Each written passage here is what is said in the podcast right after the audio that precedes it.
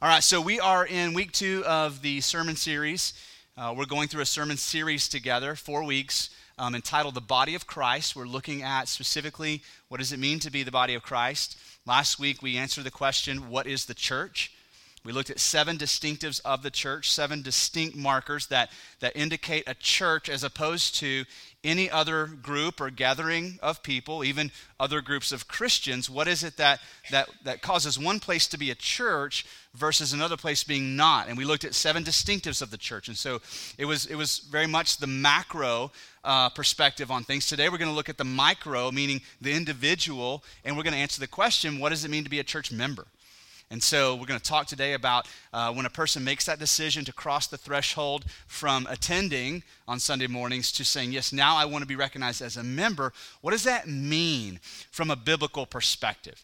And so we're going to start in uh, the Gospel of John, chapter 13. If you want to go ahead and turn there, feel free to do that. John 13. As you do, um, I was thinking about what it means to be a member in, um, in other organizations and institutions outside of the church. And my first memory of being a member of anything, uh, and, uh, and so if you're, if you're under the age of 30, you'll have no idea where I'm about to go. But before, um, before Netflix and Amazon Prime and Hulu and YouTube, uh, before the internet existed, there was this radical technology called uh, the VH- VHS player. And, uh, and I remember my first membership was to Blockbuster, right? The little blue and yellow laminated card had my name, even had a little barcode on the back you could scan. And, uh, and I remember being a member of Blockbuster where they physically had to have a copy of the movie or the Nintendo game that you wanted to borrow and rent, or else it was out of stock. And I had a friend who worked at Blockbuster, and so we had a Blockbuster within walking distance of my house. So I called my buddy Gary up. I had the number memorized, 598 9118, and I would call Gary back before we had to use area codes and say, "Hey Gary, do we have you know do you have Die Hard 2 in?" And and Gary would look and say, "No, we don't have one in, but we have one due in today." And uh, and so as soon as it comes in, I'll pull it for you and I'll call you and let you know it's in.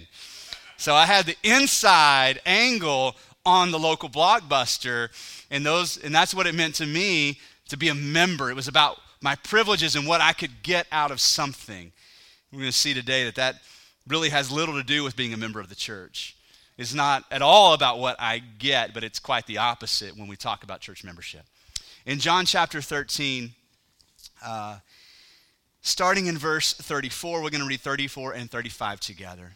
Jesus is speaking. He says, A new commandment I give to you, that you love one another. Just as I have loved you, you also are to love one another. By this, all people will know that you are my disciples, if you have love for one another. Now, that's our main text for the day. We're going to walk through this together. So, to begin with, Jesus wants his followers to know hey, guys, I'm not making a suggestion here. This is a command, right? Not just throwing this out there as a, as a brainstorming session on how to live a better life or how to be a happier you. I'm telling you, my followers, this is a command I'm giving you to love one another. Now, we know that from the Gospel of Matthew at the end, after Jesus resurrects, he tells his disciples, guys, here's going to be your job going forward. Here's what I want the church to do. I want you to go out and make disciples. And here's what I want you to do those people who hear the gospel and believe, I want you to baptize them, then teach them to observe all I've commanded. Right? So we, we saw last week one of the distinctives of the church that sets the church apart from maybe another organization, even maybe another Christian organization, is that the church is devoted to the teachings of Jesus, biblical teachings. Right? And so sometimes when Jesus says things, um, we might take it as like a recommendation or he's referring to something, but clearly today, right, no, no mistake about it, he's saying this is a command. This is not optional. I'm commanding you to go and to love one another. Now, I'm glad that he qualified this idea of love because he says, listen, go love one another just as I have loved you. Meaning what? He's, he's, he's thinking about a very specific kind of love. And in a day and time, ours today, where the ideas, the concepts of love and hate are constantly being redefined on a daily basis, right? So right? What used to be a disagreement is now hate, right? What used to be, um, you know, uh, being patient with somebody and, and right, tolerant, like that's, that's the definition of love. And so we need, we need a clear definition of what he means, right? We can't just take our cultural perspective of love and say, well, this is what Jesus meant. He said, love one another. Let's be a church of love. And so it should look like this. Jesus says, no, I mean something very specific here, guys. I want you to love one another the way I've loved you. Distinct from how the world may define or exhibit love, I want you to love one another just as I have loved you. And so he means something very specific. Now, I, I did some work this week in the New Testament um, looking for the definitions or the facets of biblical love. What did he mean? Did he mean that to love one another is simply to give each other a hug when you show up on Sunday and say, How are you doing? Fine. How are you doing? Fine. And then we go to our, back to our homes? Is that what he meant? Is that loving one another? Or did he mean something more specific than that? When you look at the New Testament, um, I, I, I spent some time this week kind of combing through all of the one another commands in the New Testament. And I came up with 42 different commands that have to do with how Christians, the church, or members of the church, are supposed to interact with one another. Listen to this list. Of course, we are to love one another. We are also to serve one another. We are to greet one another. We are to welcome and accept one another. We are to make peace with one another. We are to edify and build one another up. We are to encourage one another. We are to forgive one another, submit to one another, and lay down your life for one another. We're just 10 in. We are to walk in transparency with one another, be devoted to one another, be patient with one another, be humble towards one another, be more interested in one another's interests than our own. Confess your sins to one another, pray for one another, admonish and rebuke one another, spur one another on toward love and good deeds. We are to meet with one another, show concern for one another, be compassionate toward one another, live in peace, harmony, and unity with one another. We are to sing with and to one another. Did you know that was a command? So we just got through singing together, and it doesn't matter how good you sound. Jesus commanded us to sing to one another and to sing with one another. We are to bear one another's burdens, and we are to wash one another's feet. We are to honor one another, teach and instruct one another, strive for restoration with one another, agree with one another, rejoice with one another, comfort one another, show hospitality towards one another. That's a command. Then we get a list of do nots. Do not tear one another down. Do not lie to one another. Do not grumble and complain toward one another. Do not be conceited toward one another. Do not provoke one another to anger. Do not be envious of one another. And do not pass judgment on one another. Do not cause one another to stumble, and do not speak evil against one another. Now, I'm not saying that this is all of them, but there's 42 explicit ways that you and I are commanded to work out this idea of love. So when Jesus said, Guys, I'm commanding this, go love one another, he qualifies it by saying, But here's how I want you to do that. Don't love as the world loves, love as I have loved. And so we go through that list of 42 things, and Jesus hits every one of them, doesn't he? I mean, there's not one of these that is below him. Like he's he washed the disciples' feet and then said, "Now you guys go wash feet." Right? He humbled himself. He served. He showed hospitality. His first miracle was at a wedding, turned water into wine. Like Jesus embodied all of these things. And so when he says, go love one another just as I have loved you, he meant something very specific, didn't he? And, and, and he's, what he's saying is this listen, as I have loved you, I want you to bend that love out towards one another. Not your version of love, not the culture's version of love, not what feels good on the inside. I want you to love in a very specific way. This love won't always feel easy or good or convenient. It's going to hurt sometimes. You ever you ever borne another person's burdens? Right? Where you empathize in such a way where you're feeling the weight of what they feel. Your stomach's churning and you're not even going through the thing, but you're that closely connected. Now, here's, here's what I want us to see. Verse 35, when he says, By this, what's the this?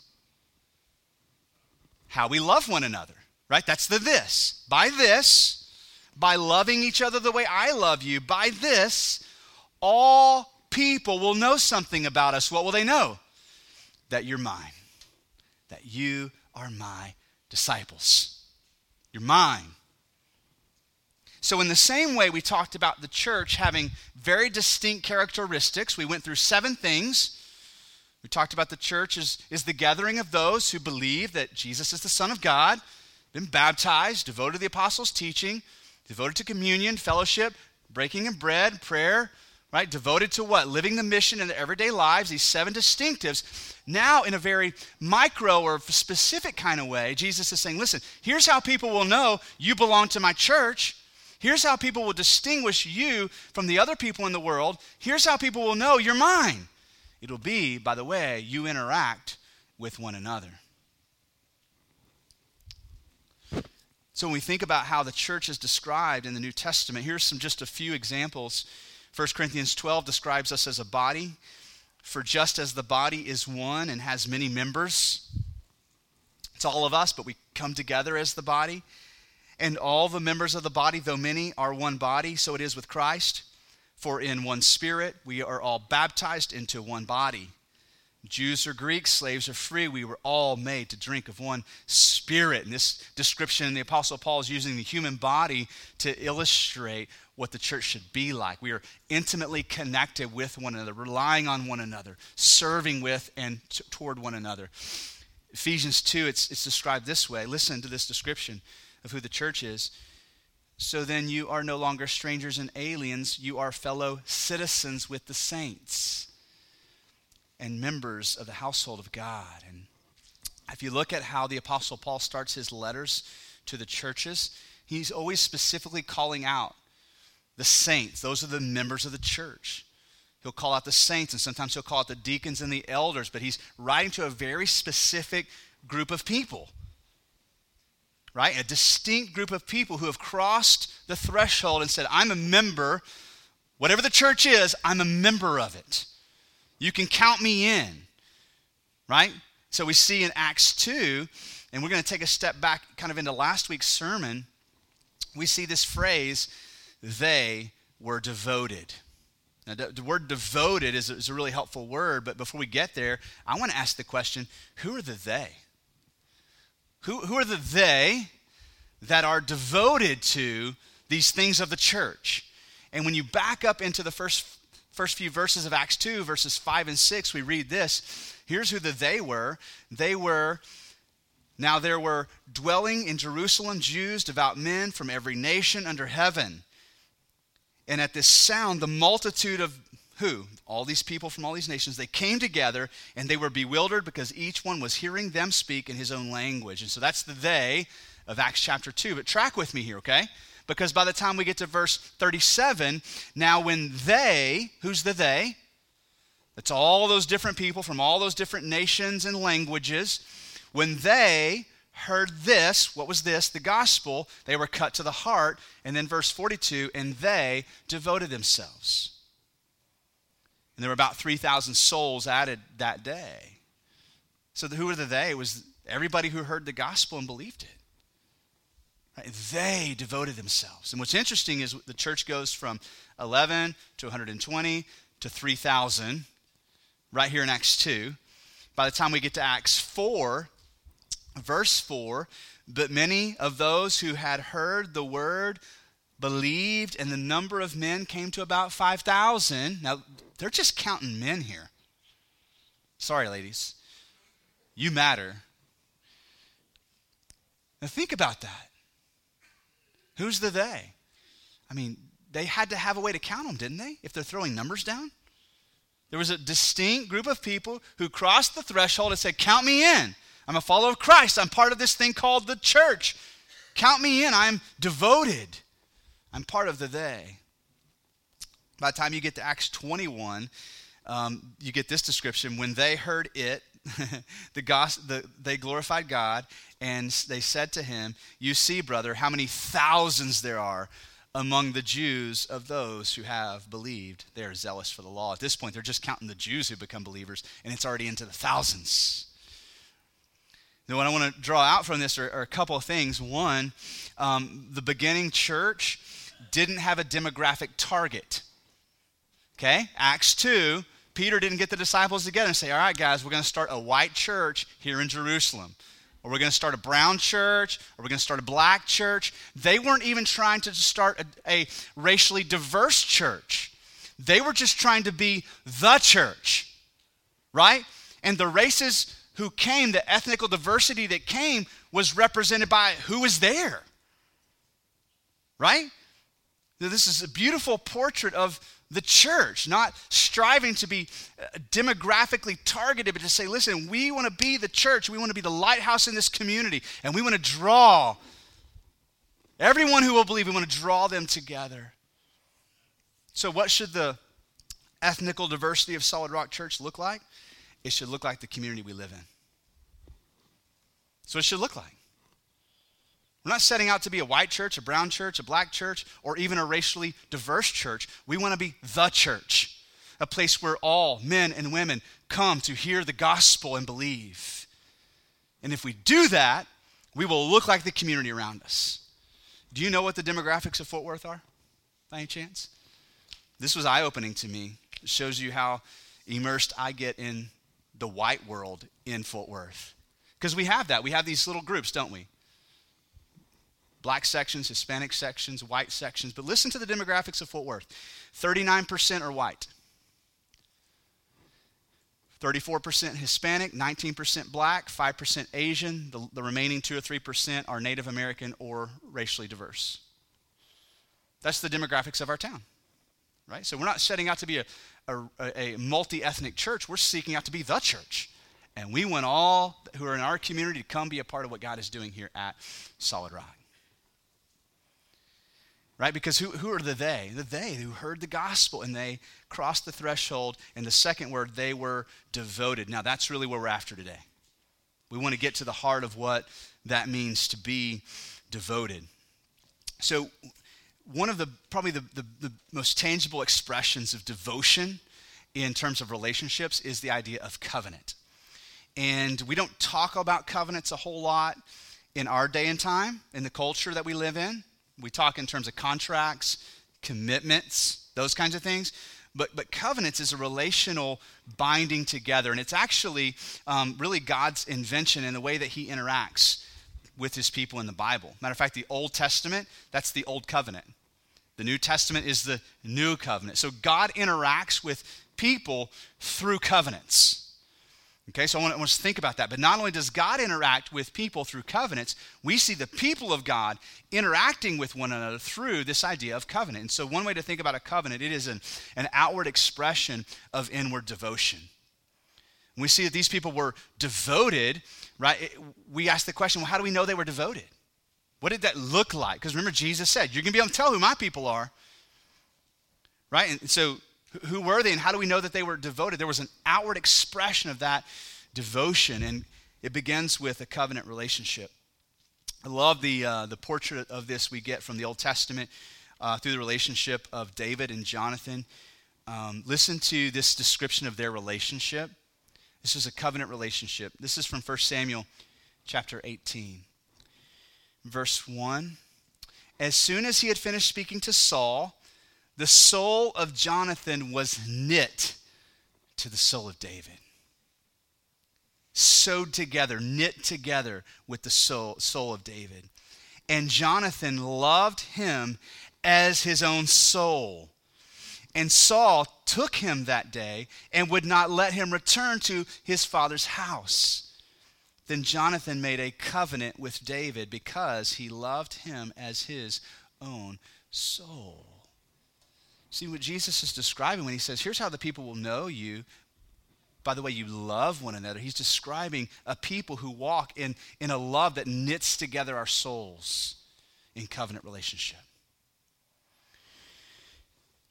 When we think about covenant relationships, we quickly begin to move away from what I can get out of this, and we realize that a covenant relationship is more about what I put in, what I'm willing to lay down.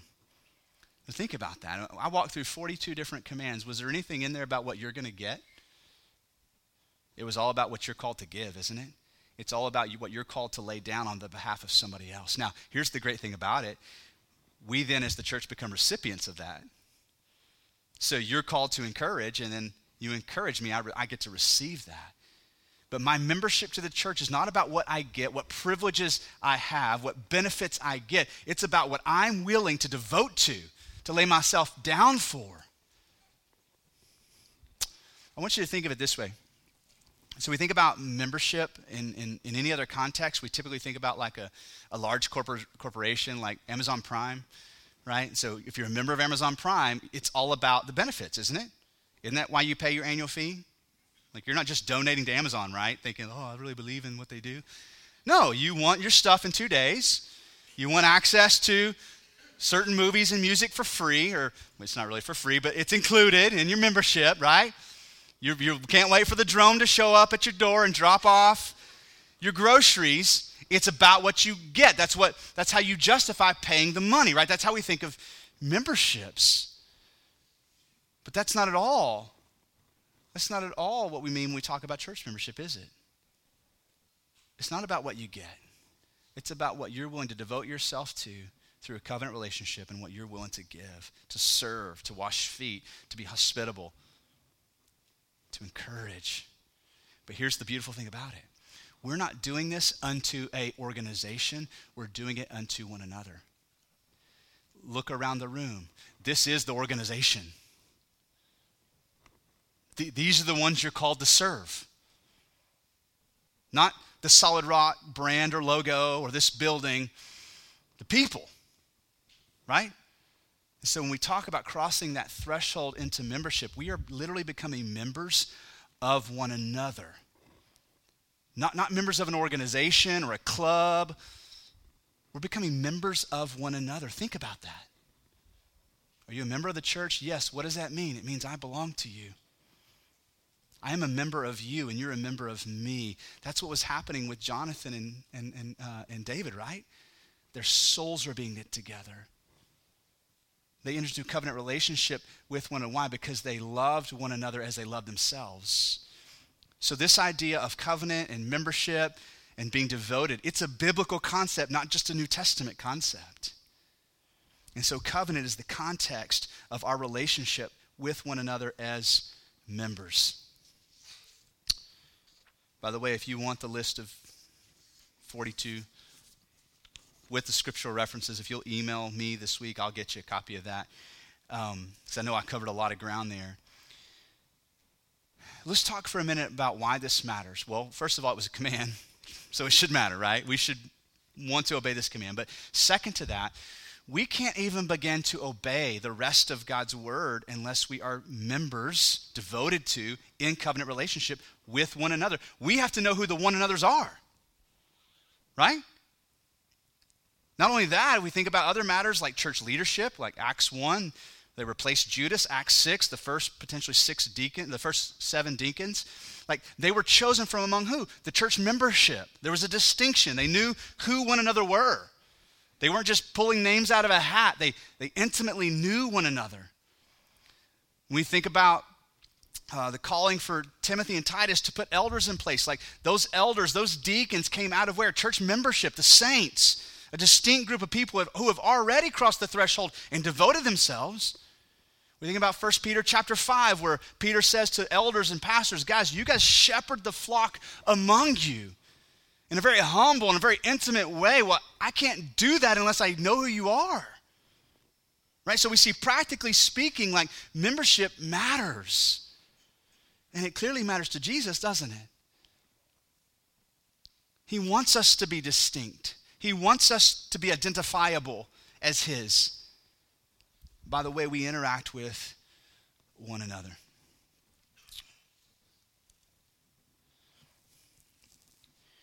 Just a quick word on, on covenants. You know, there are different ways that churches do membership. We're certainly not claiming to have um, the best way of doing it. I'll give you some examples. Maybe you've been in context like this. I mentioned last week about my first church experience. Became a Christian, got baptized, and joined the church. The way we did it in that church is that if you want to join the church on Sunday morning when the sermon was done and the last song was done, some, or sometime in that last song, um, before the fourth stanza, and don't forget they skipped the third, so get down in time. You would come down and you would grab the um, the pastor and you would whisper in his ear, "Hey, I want to join the church," and he'd say, "Okay." And you know, are you a Christian? And have you made a decision to trust in Jesus? And have you been baptized? And if you had, then he would sit you down in the front row and say, "Okay, just sit down. I'll, I'll get back to you in a minute." And you'd finish singing out the song, and then he would turn to the song leader and say, "Okay, cut it out. We're done. One more stanza. No, no, no, no. We're good." Um, and then and then he would call you up. This is what happened to me. He called me up from the church. And remember, I'm I'm 15 years old. I don't know these people very well, and like looking out at this crowd of people, and he'd say, "Hey, Jason wants to become a member of the church," and so all those in favor say "aye," and everybody was like "aye," and I was like, "Oh, thank God." And then he said something, but then he said, "All those opposed," and I was like, "Oh my gosh, is, could somebody be opposed to me becoming a member?" And nobody said anything. And he said, "Congratulations, you're now a member of the church," and that's how membership worked. And so um, that was my first experience. The way we do it here is we, we put together a membership class so you can come and learn a little bit more about what we believe and how we operate um, and, and what it means to be in a covenant relationship. And then from there, we send you home to think and pray through whether or not this is something God's calling you to do because we really want to we want to take this seriously. Like we want to feel the weight of membership that I'm joining you and, and becoming part of you. And so our, our covenant um, has a couple of statements on it. Here's some statements from our covenant. Um, this is our membership statement. Having trusted Jesus as my Lord and Savior, and having been baptized, and being in agreement with the Solid Rock Statement of Faith, ministry, ministry strategies, and leadership structure, I now feel led by the Holy Spirit to unite with the Solid Rock family as a member. In doing so, I commit myself to God and other Solid Rock members to strive, that's the key word, to live according to the statements in the Solid Rock Covenant. And then we lay out some statements there about what it means. And the first statement is about pursuing relationship with Jesus. So, my first commitment to you as a member is that I'm going to pursue a relationship with Him. Because if I don't do that, I'm nothing to you. There's no way I'm going to love you like Jesus loves me, right? So, that's our first covenant together. And then from there, we talk about unity as a church. Why? Because unity matters. The moment that we began to disunify, we no longer fulfill the criteria of John 13. So we no, no longer look like his disciples. So we take unity very seriously here. And so the covenant just lays those things out. But unlike a contract where you would sign it and date it, have it notarized, and turn it in, we ask you to keep it. Why? Because this is just a tangible expression of your inward devotion, and your covenant is first and foremost before God. And so we want you to keep it. We want you to remember what it means to be a covenant member. And so you hang on to that, and then you just let us know hey, I'm good with it. I'm in. I'm ready to cross the threshold and, and, and be considered as devoted to one another. And so there's a beautiful portrait of what it means to be a member. And we begin to realize, oh, this is less about the role of an organization and more about this living, breathing, organic relationship that we have with one another. And wouldn't it be easier then to not even worry about membership and let's just chill and hang out? Yeah, but the distinction isn't there. And we've been called to live in distinction. And so that's what membership does for us. Now, I know today, like a sermon like we're going through today, it's kind of a nuts and bolts sermon, right? And so it's a lot of information and, you know, not a, maybe not a whole lot of like heartstrings being tugged on. Um, maybe, maybe, so, maybe so. Um, but here's the point, right? So some of us here today, we've been members of a church, maybe even this church for like a long time, and it's easy to lose sight of and forget what that means, isn't it? It's easy to slip back into the secular perspective of thinking about what can this place do for me? And, and I need that reminder. So hopefully today has been that for you and, and, and myself alike to, to be reminded that this is about our devotion towards one another. Um, or maybe you're here today and you're just still trying to get more information before you become a member. Um, I'm glad you're here. I'm glad that you're able to listen to what, what, what it's about for us and, and to pray through that decision Um, but listen, I'm also aware that there are people in the room who are not Christians, and I want you to know we're glad you're here. A sermon about membership is not about exclusivity and privilege. It is simply a way to say, listen, we want to be we want to be distinct from the world around us, but if you're here today and you're not a Christian, hey, we're glad you're here. If you're here today and you're still trying to figure out what Christianity is all about, what does it mean to become a Christian, how do I do that? We're so thankful you're here. I would go a step further. If you're here today and you're not a Christian and you don't want to be here, but you're here because of some commitment you made to somebody else, we're glad you're here. Like we really are. I know you're just trying to make him or her happy, or you made a promise, or whatever reason why you're here, and we're glad you're here. So, a sermon about membership is not about kicking people out on Sunday morning and saying, hey, we're drawing the line. If you're not a member, then you need to go somewhere else. And we're glad you're here. But when we talk about membership, we're talking about a distinction among those who are here, right? That we hope that you would see in us a devotion towards one another that's different from what you see in the world around you. So if you're here today, and I don't know which categories you fall into, all or none of the above, my hope, my prayer is that God has challenged you and spoken to you in some way. So as we get ready to respond, we're going to invite our prayer partners to come to the front. They'd love to pray over anything going on in your life, um, especially if you're here today and you're like, hey, I want more info on this whole Christianity thing. Hey, come talk to us. We'd be honored. We'd love to talk with you about making a decision to trust in Christ. Maybe you're here today and you're like, oh, okay, I need I want more questions about membership. Hey, come talk to us. We'd love to talk with you more about church membership. Um, maybe you don't have any questions at all and you're just ready to sing. Well, let's let's acknowledge together as we stand to sing, we are literally obeying the commands of Christ. And us singing together is part of loving one another. Let's pray together. Our worship team's coming forward and our prayer partners as well. Let's pray. Father, thank you for this reminder today. Um, very clear reminder today that you call your followers to be uh, distinct and called out and and God not um, God in a way that promotes exclusivity God but a way that draws distinction God and I love that you, the distinction that you want us to have is that we would love the way you love that we would love one another the way that you have loved us, God. What a refreshing command. God, we have to stop and, and just think about for a moment what does that mean that you've loved us? How have you loved us? You've loved us by serving us and washing our feet and laying your life down and forgiving and everything you've called us to do, Jesus, you've done for us and to us. So we praise you for that. Now, as we stand to sing, we do so as the body of Christ. God, reminded today of our devotion toward one another. So, Holy Spirit, would you move through this room? Would you speak to our hearts? We pray in the powerful name of Jesus.